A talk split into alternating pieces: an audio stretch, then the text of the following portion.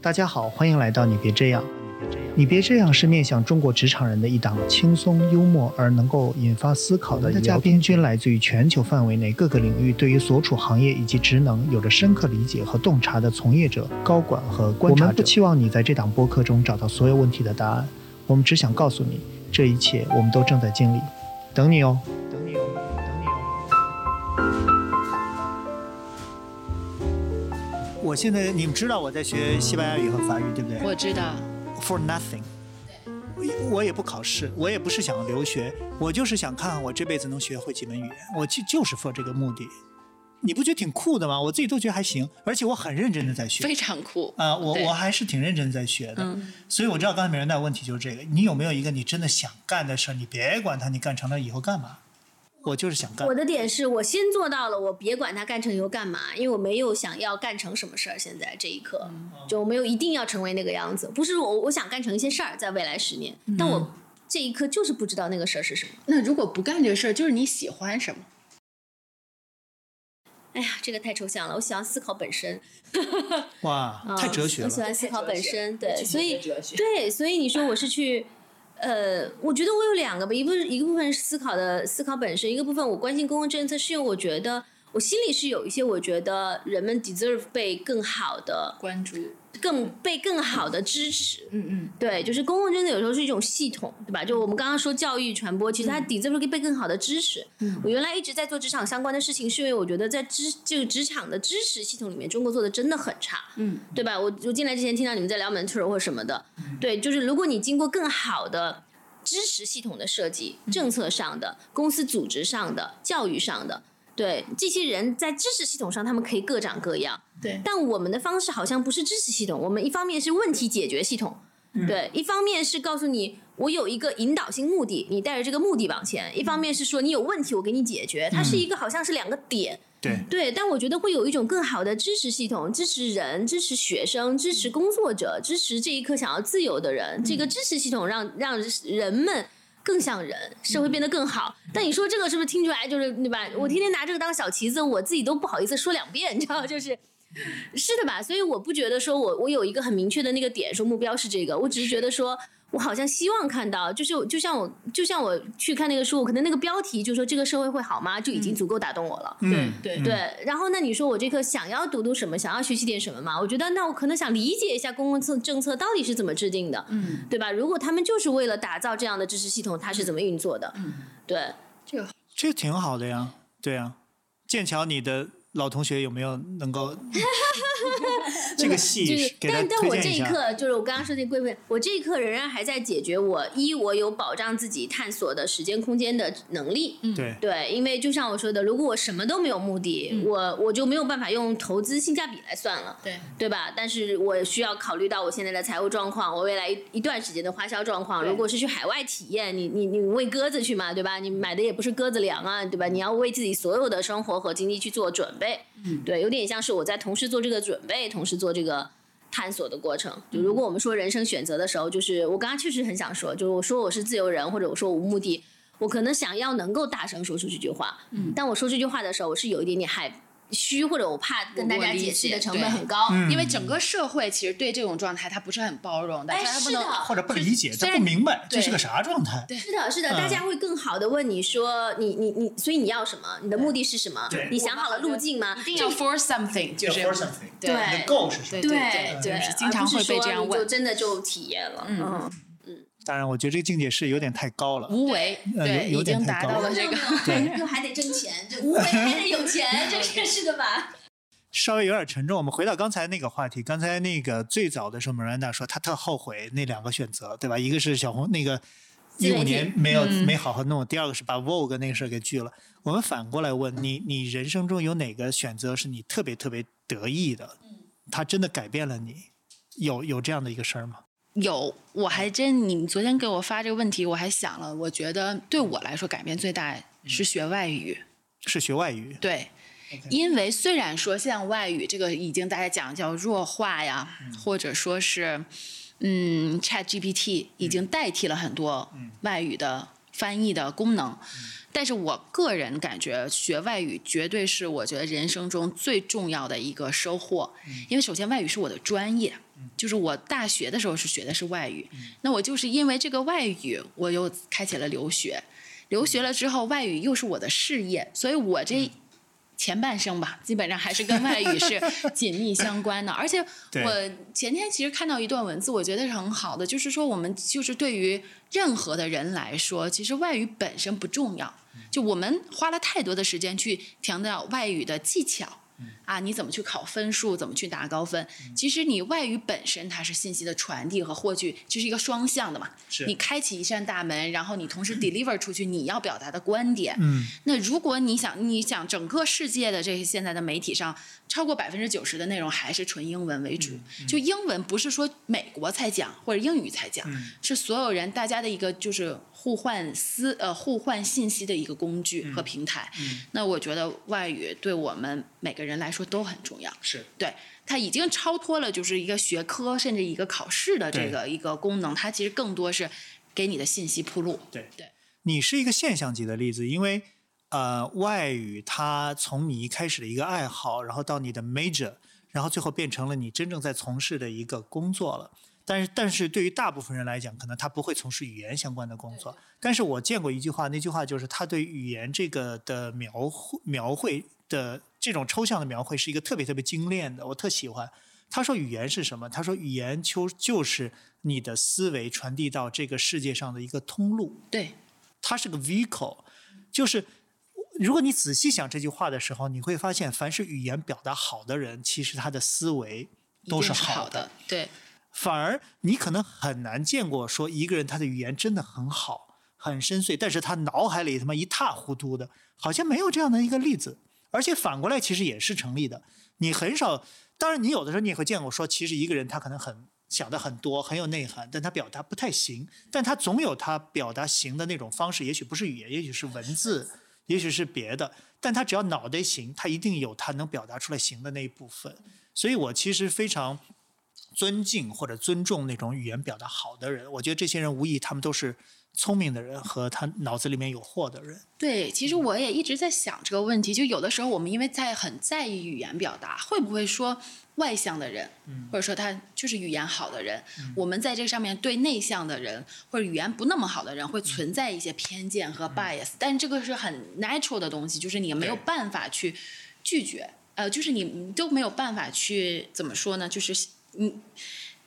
打破这个，因为打破这大个家嗯天然的就是觉得语言表达好，或者说你面试的时候，大家也是看到嗯你语言好是占很大的优势的，是的。因为它更好的能打开自己，这个对很重要。但是咱们有期不是好像也聊过，就是说，呃，MBTI 什么的，就是爱型人、爱人啊和艺人的，爱爱人，他不是语言表达不行，他可能比如说，或者他他有自己的一套表达体系，但那个体系其实是可以自成一个逻辑的。其实他有他自己的思维的方式，好像你说你妹就是爱，比成那种风格的感受型的，好像对，感受型，感受型，嗯对，对，所以我觉得就是语言这个事情它，它真的像美人大讲，它不仅仅是一个工具，它其实更多是一个通路，或者说你的整体的表达的一种形式。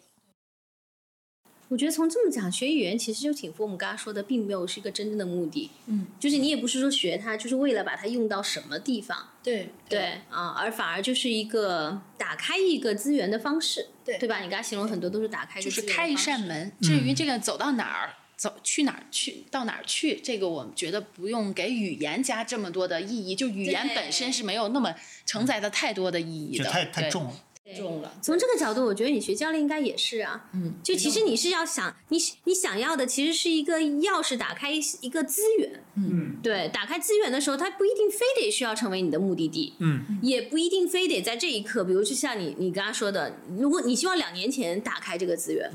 对吧？这也跟选项很相似。就或者换句话说，我们在不同的阶段，也许应该看看有哪些地方是小，是我们想可以尝试的小钥匙，就这种感觉，嗯对吧？我在这里试一下，我打开看一看；我在这里试一下，我打开看一看。然后它对应的只要是资源，而不一定是目的。对我们原来总说打开门啊什么，就你记得，比如就你想象中的画面是门，门背后是一条路，然后那条路一定要通向哪儿，而且对我要想通向哪儿，我才会打开那扇门对。所以大家原来说选择的时候，总会觉得我在选择一扇门，嗯对吧？然后我已经选择了一扇最大的门和最大的路工作，嗯其他的门对我来说就好像那个就关上了，就不存在了。嗯，对，但如果把这个意向变成钥匙和资源的话，你就会觉得，哎，我没有那么大的负担，你知道，是我没有那么大觉得要选一个路，我只是有一个机会打开了之后，我就去看到它了，嗯，然后等我有一天。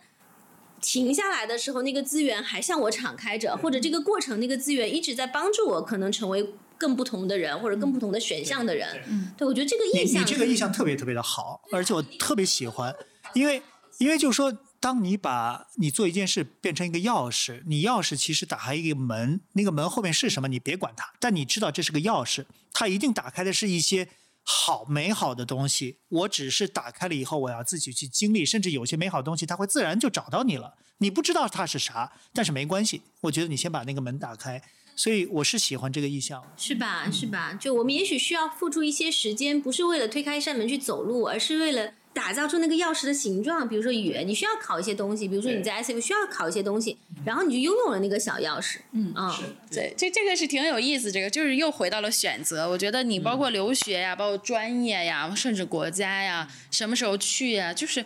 人生有好多的岔路口，对嗯吧？可能走到这一点的时候，你往前走一步就是一个另外一条通道，然后或者也可能是走了另外一条，包括婚姻，对吧？也是一样的。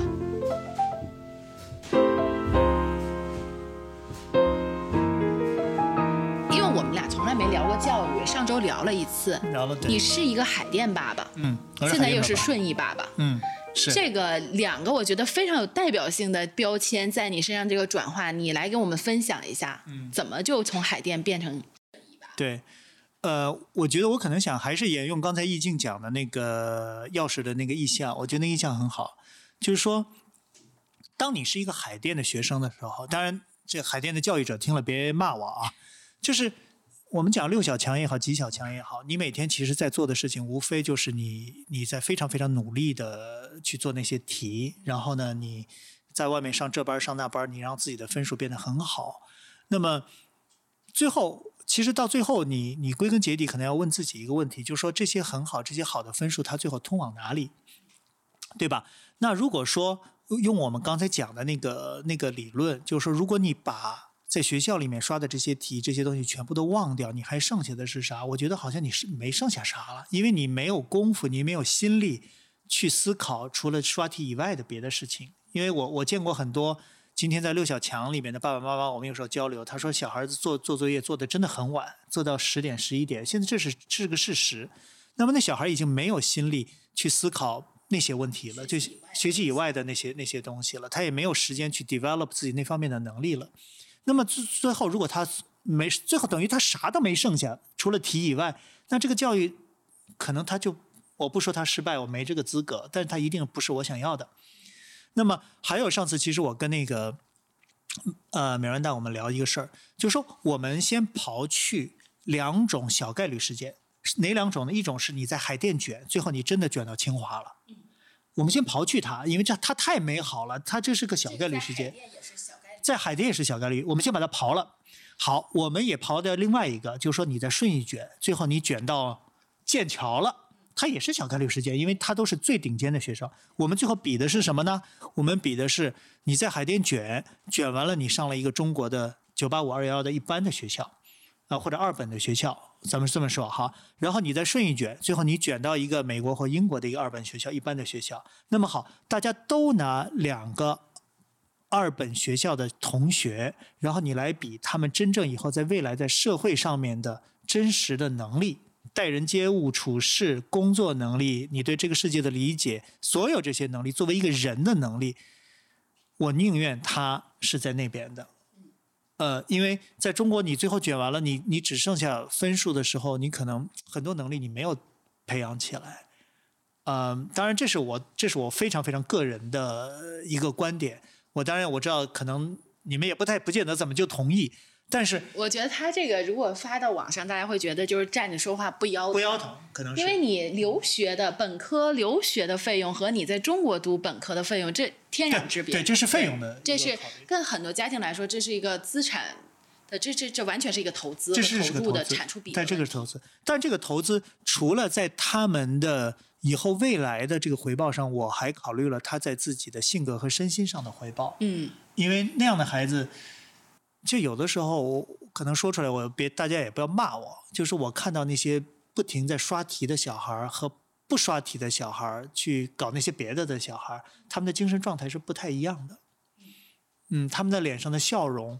也不一样，这这个我有感受，因啊为我工作关系，其实我接触了很多美高的孩子，嗯就是寒暑假回来，你能非常看到，就是第一个他们就晒得很黑嘛，就是对阳光，就黑乎那乎很的嗯多户外的运动。第二个就是很眼睛是还是很亮，然后很健康，就人高马大，就是你看完就会觉得哦，这是以后我们小孩想要的那个样子。嗯，他还是让你会觉得这种教育背后是给人注入很多生命力的，对，对。是但是我们一般就是见到这种，即便是那个红白校服，对，嗯，对吧？对就是那个叫做全宇宙最 最光鲜的校服的是人，但是大家还是就是就是都这样的，对然后也就是要不就是手机，对对，对所以就是压力还是会传递到我孩还子挺开身心，上我觉得他开心就是开我心就是我的初衷，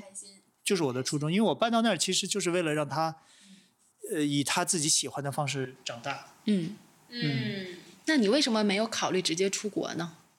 我觉得他价值观还完全没有建立起来。其实，在国外吧，就是还是有很多特别大的变数，这点是中国好的地方啊，就是说你把他圈在学校里面，出不了什么安全，就安全啊，然后它不会有一些非常非常奇怪的事情发生。在国外，你知道，我有时候也经常看国外的新闻什么的，就是国外有一些很多年轻人他们吃的那个迷幻剂啊，叫那个药叫什么我忘了，在在青年里面特别特别流行。而且小孩是不知道后果的，你知道有一些选择，我们一会儿谈选择，就有些选择你做错了没啥，有一些选择可能做错你的效果，你你的后果是无法承受的。他的那个叫 fentanyl 啊还叫什么，那个药吃一点点剂量，小孩就会死。美国已经有很多小孩是因为就是乱吃那个，或者被别人不好，就是不经意间吃了，最后就就就死掉了。所以就是那个这个说出来太吓对，太吓人了，就是很多家长就是会对美国留学这个事情有更多的这个。所以我希望就是他有他自己基本的判断，以后再出去。就是你其嗯实希望他是在三观相对比较成熟，就是了解是非，他有一个是非观，对基本的对错观以后，对，再去发展其他的，是的对吧？什么文化呀什么的，或者说，其实小孩儿和大人，我觉得作为一个大人，他起码应该有一个能力，就是他对这个世界的呃观察和解读的视角不是一个唯一的视角，他知道这个世界有可能是有些人是抱有恶意的，或者有些人是是不善良的，而小孩他不会用这种眼光来看待这个问题，呃，也就是说，可能有些人他真的会做一些事情来刻意伤害你的。这种，那么你先你希望有这种判断，然后你再再来决定说你是否要独立来面对一个全新陌生的一个环境。如果这个判断没有，可能会出问题。我换个问题来问，我们什么时候觉得孩子有独立决策和独立选择的能力了？其实你担心的是他还没有这个能力，嗯对却把他放到了更复杂的、风险更高的环境。对那我我你怎么判断他拥有这个能力了？就是那个时候他就可以自己出去飞了。对，就是你知道，你这个问题挺好的，就是说你当你去想这个事儿的时候，你要先脑补一个场景，就是当他面对一个很真实的、很具体的场景的时候，他应该如何说？你在脑海里先过一遍。比如说哈，他到了一个特别陌生的环境，那个环境里面有全世界的人，然后呢，这个大家在一起都新朋友，说我们晚上去酒吧 party 嗨一下，然后出于情分，他不好意思不去，他就去了。去完了以后呢，可能其中有一个哪来自欧洲或哪儿的说，哎，我这有个这吃完了特嗨，你你尝尝看，他他当时会怎么说？那么他是如何来理解他和朋友之间的关系？他的拒绝和他这个这个出于情分，他最后吃了，他是如何 process 去去理解这些信息的取取舍的时候，你要把这个这个真实的场景先想一遍。那么你为了面对那个真实的场景，你需要处理很多更小的问题，就是不会产生那么大伤害性的问题。你一步一步的先从最容易的拒绝开始，然后再到难一点，然后再再搁到难一点，到最后你在面对那个场景的时候，你已经准备好了。就比如说有一个小孩子，我们先先说一个简单的场景，你在小学里面，有一个小孩子，他说那个呃，你一会儿帮我撒个谎，因为我什么作业没做。你跟老师说你做了，昨天在你家做的，我只是没带。那么好，在这会儿你应该如何选择？这个选择没没什么无所谓的。你你你即使帮他撒了个谎，你也出不了什么太大的事。他先把这些一步一步的这种小的选择先练好喽，练完了以后，他再去面对那个可能攸关生死的选择的时候，我会比较放心。他在没练好之前，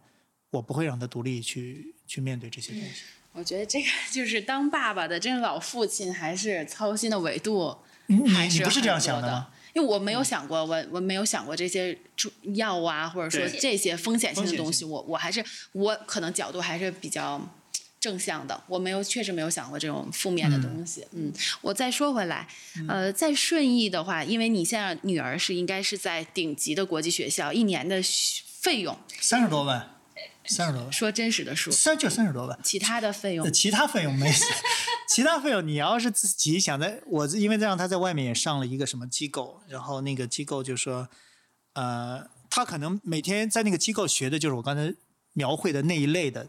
题，嗯啊、那么我我我是很喜欢让他能够培养这种思维思考问题的方式，在那个地方去历练，所以在那个地方也要再花个三三三四十万。我就差不多嗯正想了，问你，刚才说练，你说有一点点去练，我其实觉得那个东西在我们的过去的教育里面是不太出现的。嗯，对，所以它现在在哪里出现呢？今天有一种方式是你一直小心的看他处理复杂情况的判断能力和应对能力了。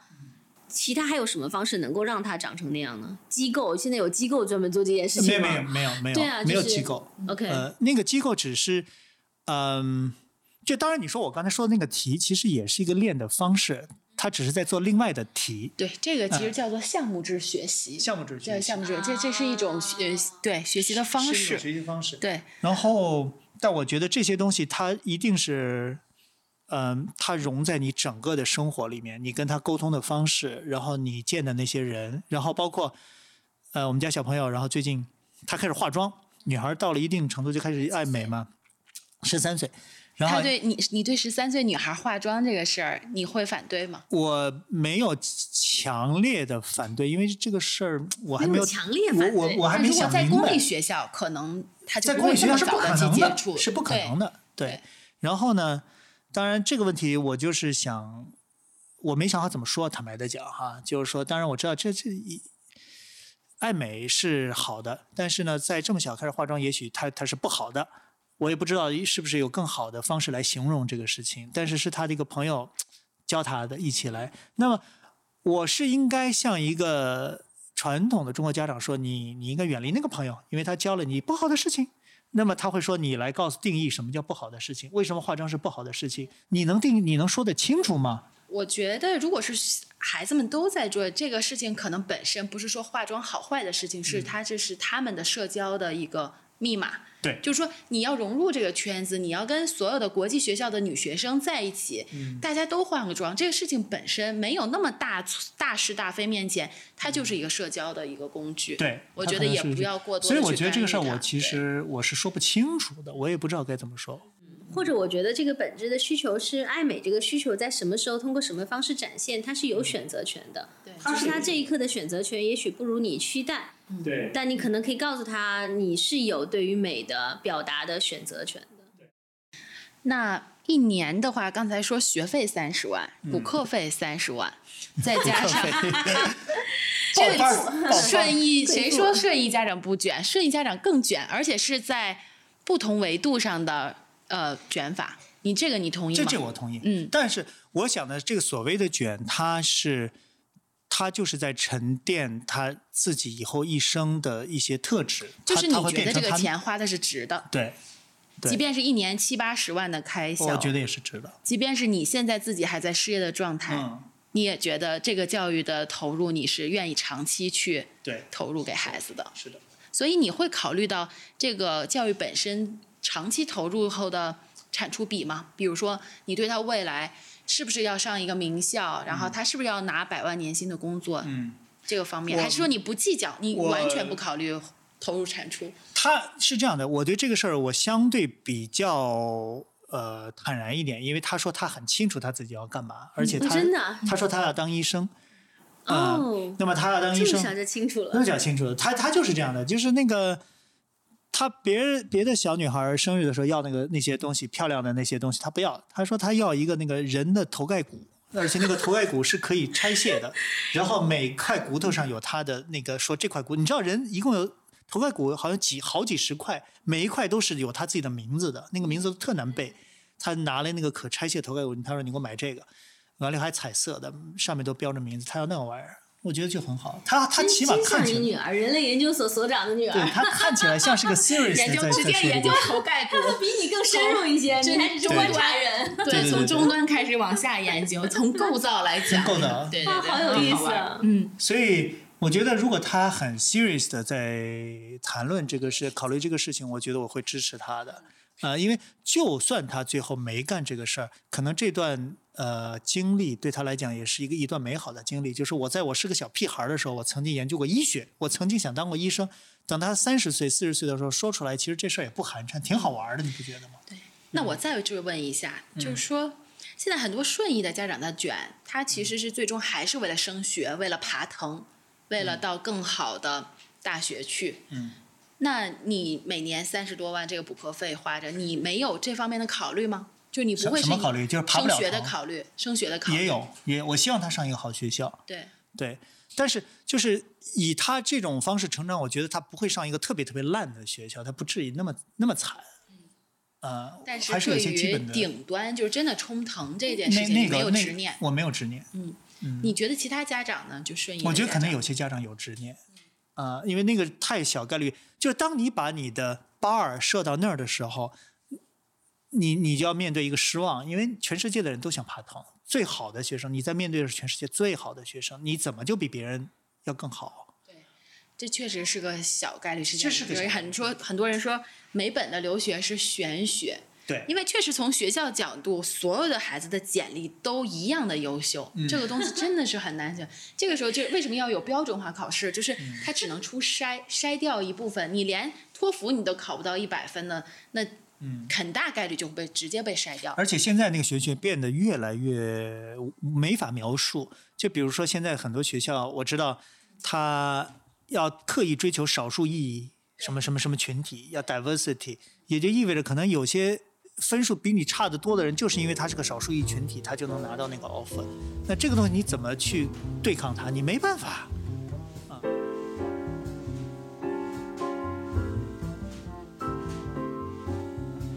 所以我们经常讨论这个问题。那天我们俩说说，很多中产阶级现在鸡娃的背后，其实他们忽略了一点，就是说他们鸡娃的终点可能也超不过他们自己。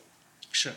你仔细想一下这个话，因为这些家长他普遍是七零后到八零后这个阶段，嗯，那我们再结合他的这个人生的周期和国家发展的周期，就能看出来，其实他们是赶上了中国最好的是的，时间。是的，对，而且他们就是很多人，像为什么留在北京，就是我们小镇做题家，嗯然后高考改变命运，又赶上外企，零零、年初在外企大量的进入中国，嗯对或者说很多的行业都百花齐放，然后还有房产，嗯，还有这个全球化的开对对放，对对就很多的好的因素都叠加在了集其中的这么就二七20零八20八零呗年，就他这一波，就他这这波这种呗典还有比我老能当十顺义年的爸爸的这一波，对，年一年花一百万在孩子身上的，对，对，能当顺义爸爸这波，赶上互联网，赶上赶上外企，赶赶上外企七时代零的后，后对，赶上咱们房咱们子聊过这个。对从某对种角度上来讲，咱你们们是其时代的宠那对，儿就我觉得这，我承认啊，就现在在大呃在毕业的这些学生，他们面对的挑战比我们真的是要大的太是多。不一样 的。嗯我我为对什么问刚刚那个问题？就是我突然意识到，就是我们甚至我有时候说到我们有时候去去去输出一些所谓的方法论，我其实都很担心和现代社会是不匹脱配嗯节的，嗯对吧？对吧？就是我比如说我很难想象要卷成那个程度才能。才其实卷的是我们当时说这个人要很努容力易学的习就能去的学校，是嗯是对吧？我不是一个差学生，我就能去的学校。对我妈从来对我的教育就是，她非常担心我去非常差的学校，因为我看上去真的很不读书。嗯，所以对我来说，那些学校，我当然知道清华、清北还是顶尖的，嗯对嗯海外的藤校是顶尖的，但我觉得努力大部分就是能让大家得到你刚刚说的不太差的选项了。嗯但现在好像很卷才能得到不太差的选项，这个就是大环境的变化。对我觉得对这个是我原来甚至没有意识到的。然后我刚刚为什么突然笑了？就是我刚我突然想起我看过我闺蜜孩子的简历，我当时对于他的感受是，我的妈，我简历都没他好， 真亮亮到眼瞎。的真的。小然后升出的简历是宇宙最顶级的简历，哎是的，是的，然呃后他还所有的然后这他个还说他都儿是子的证这个书简历还不是他们班上最突出的简历，因为我看过很多被六小强淘汰的简历，我觉得已经是在企业绝对是人生巅峰的简历，是？吧？就嗯刨掉年龄去看他做过的事情，获得的那个事情的认可的程度，对对嗯对吧？什么做过的项目、拿到的奖、学过的证书、学过的语言、海外的交嗯流，就是我觉得，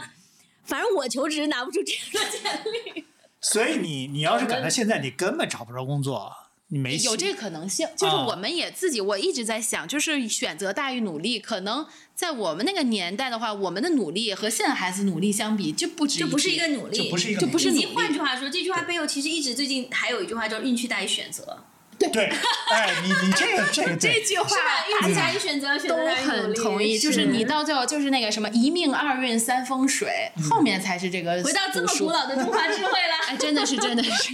就是可能是因为我们年龄到这里了，我们就又开始相信了一些东西，就是同意运气还是很重要的。就像当年，嗯，因为教育行业，尤其这个周期，大家是很知道的。就像一五年到二零年那个互联网教育的风口，嗯，就有的人赶上就是赶上了，他就是一笔就可以这个财富自由了。那个时候那就是命运，所以就很有意思。我们现在在讲，就是教育本身它不能脱离你现在所处的环境、家庭、社会。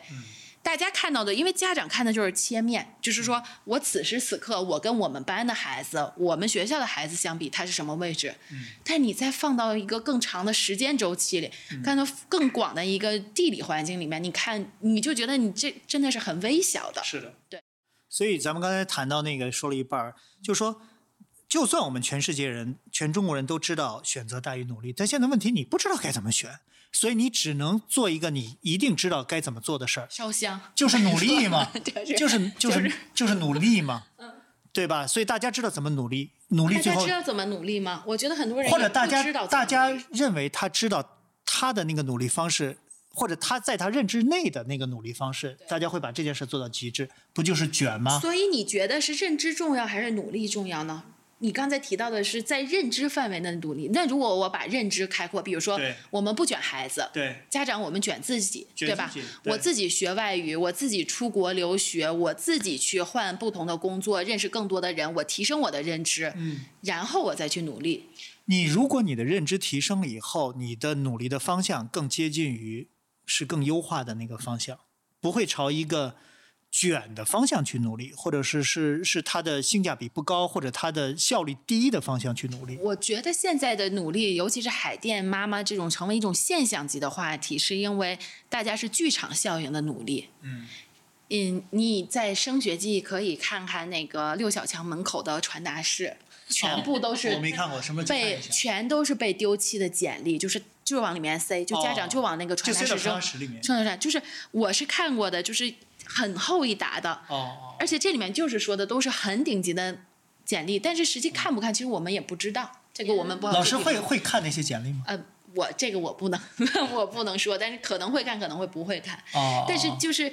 因为大家都做简历，对吧？甚至我们现在还有这个产业链呢，我们还有专门给学生做简历的公司，对，还有拍视频简历的公司给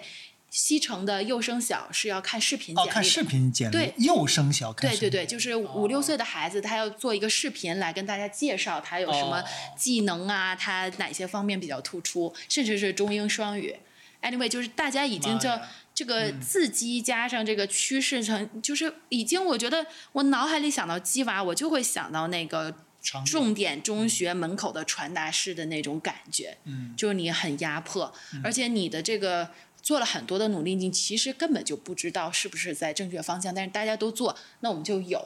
啊，嗯这个我叫们就剧这样。场效应的努力，是对，吧嗯就是剧场效应的努力，但是你说它完全错吗？也不一定，对吧？因为我们嗯人口基数在这儿，机会在这儿，就大家这个来说是相对最稳妥的路、嗯啊，在稳妥的路。但是回归到嗯家长身上，我觉得你还是要评估一下你整个家庭的规划，你能够给学孩子提供多少助力。如果你能够给他一个很好的一个支撑面，他是不是还用这么卷？嗯如果你不能，你的孩子适不适合这么卷？就它是一个综合的东西。嗯所以我觉得教育规划很重要。教育规划的重要就是在于不能光看自己，不能看眼下，嗯要看长期，看周围。那这个就回到了又是家长的认知。是这个我觉得做自媒体这的是一应个该先很卷大的自己先先卷认知， 卷家长，对我换个角度，回到我们刚刚说那个钥匙的意象和和这个运气的这个部分，嗯、我甚至觉得“规划”这个词都在这个环境下变得很谨慎。嗯，对，其实我理解这个你刚刚说到的规划，其实恰恰是反以前的某些规划的，对，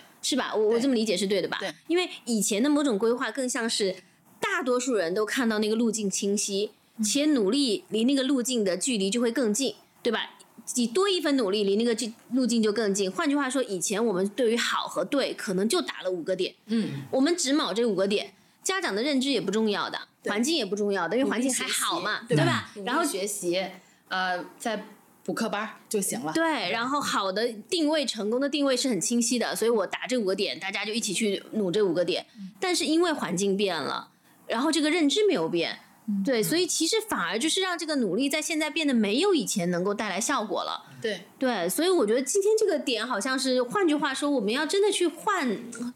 换一种，你说你说家长怎么提认知呢？他能他能这么紧跟时事吗？比如说我那天有一个家长问我说，他孩子在选互联网和这个四大行的时候，他说他还是想让他选互联网，他问我怎么 我对不对？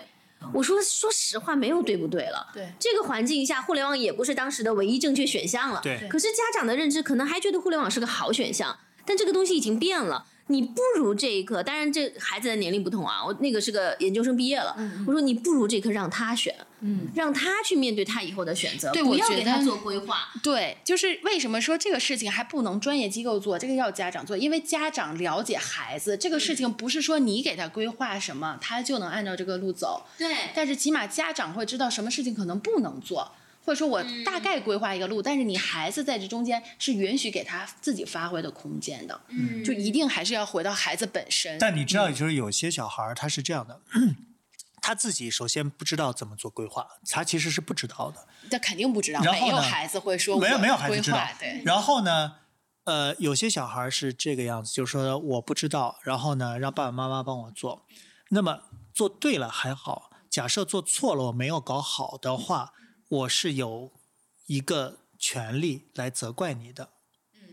因为他总比责怪自己要舒服一些嘛，所以他更 prefer 说让自己的爸爸妈妈来嗯你做。不觉得很多我们成年人也也是这这样吗的？就说，哎，当对年如果我妈不让我读这个专业，我可能就对吧？当年如果我 这怎么样样会，舒服一点吗？因为我我有一个人可以去 blame，因为我可以没去责有怪他，我没有被对没有被你全都是自己做决定责对任，你要 blame 只能所以 blame 我自其实己。反而想问的，我其实真的反而想问，我因为我们说孩子，孩子这个词，我对我来说，尤其理解起来范围太大了。嗯，我想知道什么时候一个孩子应该能自己去做规划，就跟嗯你刚刚去判断什么时候他能独立去面对复杂环境一样。对什么时候他开始做他人生的选择呢？他可以说我的目标就不是清北呢，嗯，对他可以说我要的是一三个钥匙，而不是那一扇门呢。嗯就什么时间、什么方式，我们能给孩子这样的空间呢？我呢是这样想的，就是说我我觉得选择的能力是一个循序渐进的能力，先做小小选择，先从你要不要化妆，对不对？这堂课你不喜欢，你要不要逃，对吧？然后你要不要去闺蜜家，你们一起出去玩儿，过一夜，这些是小选择。你然后呢？但前提你在做小选择的时候，我刚才讲的语言，你要跟我说清楚，你描绘清楚，说你做这个选择的时候，你考虑了哪些？你有考虑说它有可能带来的呃负面，或者说我为什么即使是它有可能有这个负面的影响，我仍然要去？你能说清楚为什么吗？你把整个他说的这个过程，其实就是他脑海里去思考这件事情的过程。他先得把这个能力先有了，完了以后我听到了。对，然后你慢慢再去面对更难，再一步一步更难、更难、更难，再再到你可能人生中一个特别特别重要的一些选择。刚才在想这个时候，我又在想，其实你又触动了另外一个很深层次的东西，就是孩子首先得听他的话呀，这就是亲子关 系。对对吧？对你你天天让他就说让让他跟你讲，不是所有孩子都要东西要分享给你是的是的所以你又回到基础，就是说咱咱先不说让孩子如何成才或者上什么好学校，嗯先做好亲子关系，对先把孩子的关系理顺，把对沟通正常的沟通渠道建立起来，哦再谈什么家家长对孩子的规划。同意。因为你前提的本质是你有个听话的女儿，或者这个孩子愿意跟你沟通，你才可以去左右他同意。如果是它是一扇闭呃封闭的门，或者它就是嗯逆着跟你是完全反着来，那可能就会更差。就这个历史的，其实我同意，就是说，其实很多时候所谓听话或者不听话，它其实它只在于孩子是否愿意敞开他自己，告诉你他真实的想法。你知道，对于很多很多家长来讲，这点简直是难难能可贵到极点的，尤其是对于青春期的孩子。那么，就是如果他你还做愿意跟你讲，对，还愿意跟你对讲，你赶紧烧香吧。就是真的家长应该感觉其实很自豪、这很很自骄豪傲，，对，是的。对所以，但是前提是说他为什么愿意跟你讲，是因为，呃，这是我自己的观点啊，是因为你曾经给过他在他生活里面自己做选择的机会。等同时，你给他机会，让他表达说他为什么要这样做选择，并且你能够理解他。有的时候你可以 say no，有的时候你 say yes，但是你 say no 的时候，你要告诉他，我觉得你说的很好，但是这里面有些东西是我真的真的很担心的。这次我建议你不要不要做那件事情。那么有的时候你说我是虽然担心，但我觉得这事儿似乎也没什么大不了的，你去试试看吧。那么如果你一直是用这种方式来跟小朋友去沟通的话，他会觉得我爸其实他妈的是能能聊的。你知道很多小孩他觉得他爸他妈根本没得聊，他就是会形成一个意识，你们不懂我，你们不懂我，或者说对，对我就不想听，是就是这个沟通的门开放是还是很重要的。对，我突然想起现在很网红的一句话：“人生是旷野。”为什么家长要指路？ 就是对吧？就是你既指路，还在那个路上的一个点，说就这个点卷死他，对对吧？可是人生是旷野啊，就是人生不是赛道，是旷野，也没哎他妈啥这句方话向。特别好，哎人是的生不是赛不是道，赛是道旷 野。真好，嗯，嗯，但是就是就中国的家长和孩子就不习惯于疯跑这件事儿，他就觉得嗯你有个赛道，我就能无方跑向出的一二三，但是你这旷野我怎么比呢？一二三四五，我怎么比出一二三呢？就是这个。他不是有句话吗？叫呃，月入人海，各自绽放。你每个人都他妈有自己的路，你不是大家都朝着一个地儿。但是啊，我再回到一点，就是说，为什么我们看海淀的家，尤其是卷，或者说海淀的优子生这么多？因为海淀本身的父母群体受教育程度比较高，嗯然后很多就是这个考二代。嗯，但他们已经既见证了这这这条路考试这条路在他们身上是行得嗯通的，而且他们留下来了，而且呃也都非常顺利。是他他们在他们这代人身身上做对，所以我的问题是，嗯，家长成功的经验，你觉得能不能复制到下一代？这个就是你要回到后面那个问题，就刚才一静要补充的那半句话：选择比努力重要，但运气比选择重要。运气你能你能定吗？运气它是被动来的，它跟你刚才讲的所有的时代、所有的红利这些不可控的东西，它是扑面而来。你是是你是在它其中生生长的那个，你你外面的环境你是控制不了的。那些东西其实更多的是决定了你的一生。所以，如果那个东西你你不能控制，你干脆你不要说，我告诉你指一条路。因为你想大众，就是是大众还是基础教育这样出来的，是他他起码不会成为一个很坏的人，就是哎他这个解同决意的是同意对吧？就是我们的国家这么坚实的教育的呃系统，包括大家对教育的重视，嗯这个本身其实相当于给我们孩子托底，哎，这就不嗯会我太换句差。嗯话说，中国的下限很高的。对对对，就是我们的下限其实是啊是你看，Billy 很高刚刚就的这么说，Billy 刚刚最担心的是到了国外反而下限很低。对对对，哎，是的吧？所以中过于国的自由，对对对，是的，义务教育这么多年，对大山村里的孩子都能都能有课本，甚至有电子设备，就我们的下限是很很高的。嗯，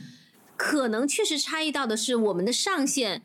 原来看上去很高，但是环境变了，嗯，对，那个上限需要四通八达的去突破了，而嗯不是一条线突破了。以现在这个人口、孩子的基数卷成这个样子，如果我们还在一条个一个赛道上突破，嗯对那个上限就破不掉了。对对，可能反而是打开今天很多嗯我们刚刚讨论话题的方法，对吧？对对，而不是当我们需要上线，你也不是为了让他在这个赛道上线，你其实是想让他到另外一个点上突破一点点上限对，但你就得离开这个环境了，嗯对吧？因为这个环境除了那个赛道通天，其他的赛道好像都被限制了，嗯对啊，是这个感哎受。，嗯你说的这个特别好。你知道，我有时候在想，就是说，其实我们都是从小孩儿过来的。我们在小孩儿的时候，我们其实特别特别清楚，我妈以什么方式跟我说话，我是喜欢和讨厌的。只是在我们长大的过程中，我们把那种感觉给忘了。其实我们今天就是在重新找到那种感觉，你重新活一遍。就是你想象你，假设你是小孩，你讨会讨厌你爸怎么说，你会喜欢你爸怎么说，你只是把它找回来。如果我有时候在想，如果那个记忆或那种感觉我，我从小以什么方式我能够把它记留录下下来来？脑机接哦口有，脑机接口，这是一 个多么多么有价值的一个一个叫什么呃 asset，就是这样的一个嗯代际传一个承代际脑传机承接。对，以后把你我们你留下你祖当宗时的18体验岁的对，我童就年会是一回个特忆别特别好的家长，我不需要在今天再反复的想我应该怎么对说怎么说，因为我已经知道了，嗯多有价值啊这事儿。但我们先从比如说容易做到的，就是不要希望一定能够复制自己的成功路径这件事情。对，我还觉是得松弛一点吧，对嗯松吧？弛一点。对，所以意见怎么样？讲完了以后，今天你是不是要生个孩子感受一 下？不，我可能会给我爸妈写一个感谢卡，虽然我写啊，我真真的的啊是，我对我我在我在我在我在 gap year 的那个终点站的时候，给我给我父母写过一个明信片，然后当时我上面写的就是谢谢你们，我才成为我现在的自己，嗯，哦，说的真好。一个很认真的感谢呃明信片从从海外寄出去父。母的所以感谢，嗯嗯，先成为好的父母，孩子就会给你写明信片。啊，好的，好的，好的，人生是个旷野，是旷野。而不是赛赛道。道。嗯好的，好我我们们今就这么天已经收了有有很很多多金金句句了了。好的，棒棒棒，那就这样吧。那我们今天谈了这么多了，我们就到此结束。那感谢马兰达，谢谢大家好，吧，一线回去记得生孩子啊。记得写明，这个太爹味儿了。记得写明信片。好，就这样，拜拜。拜拜。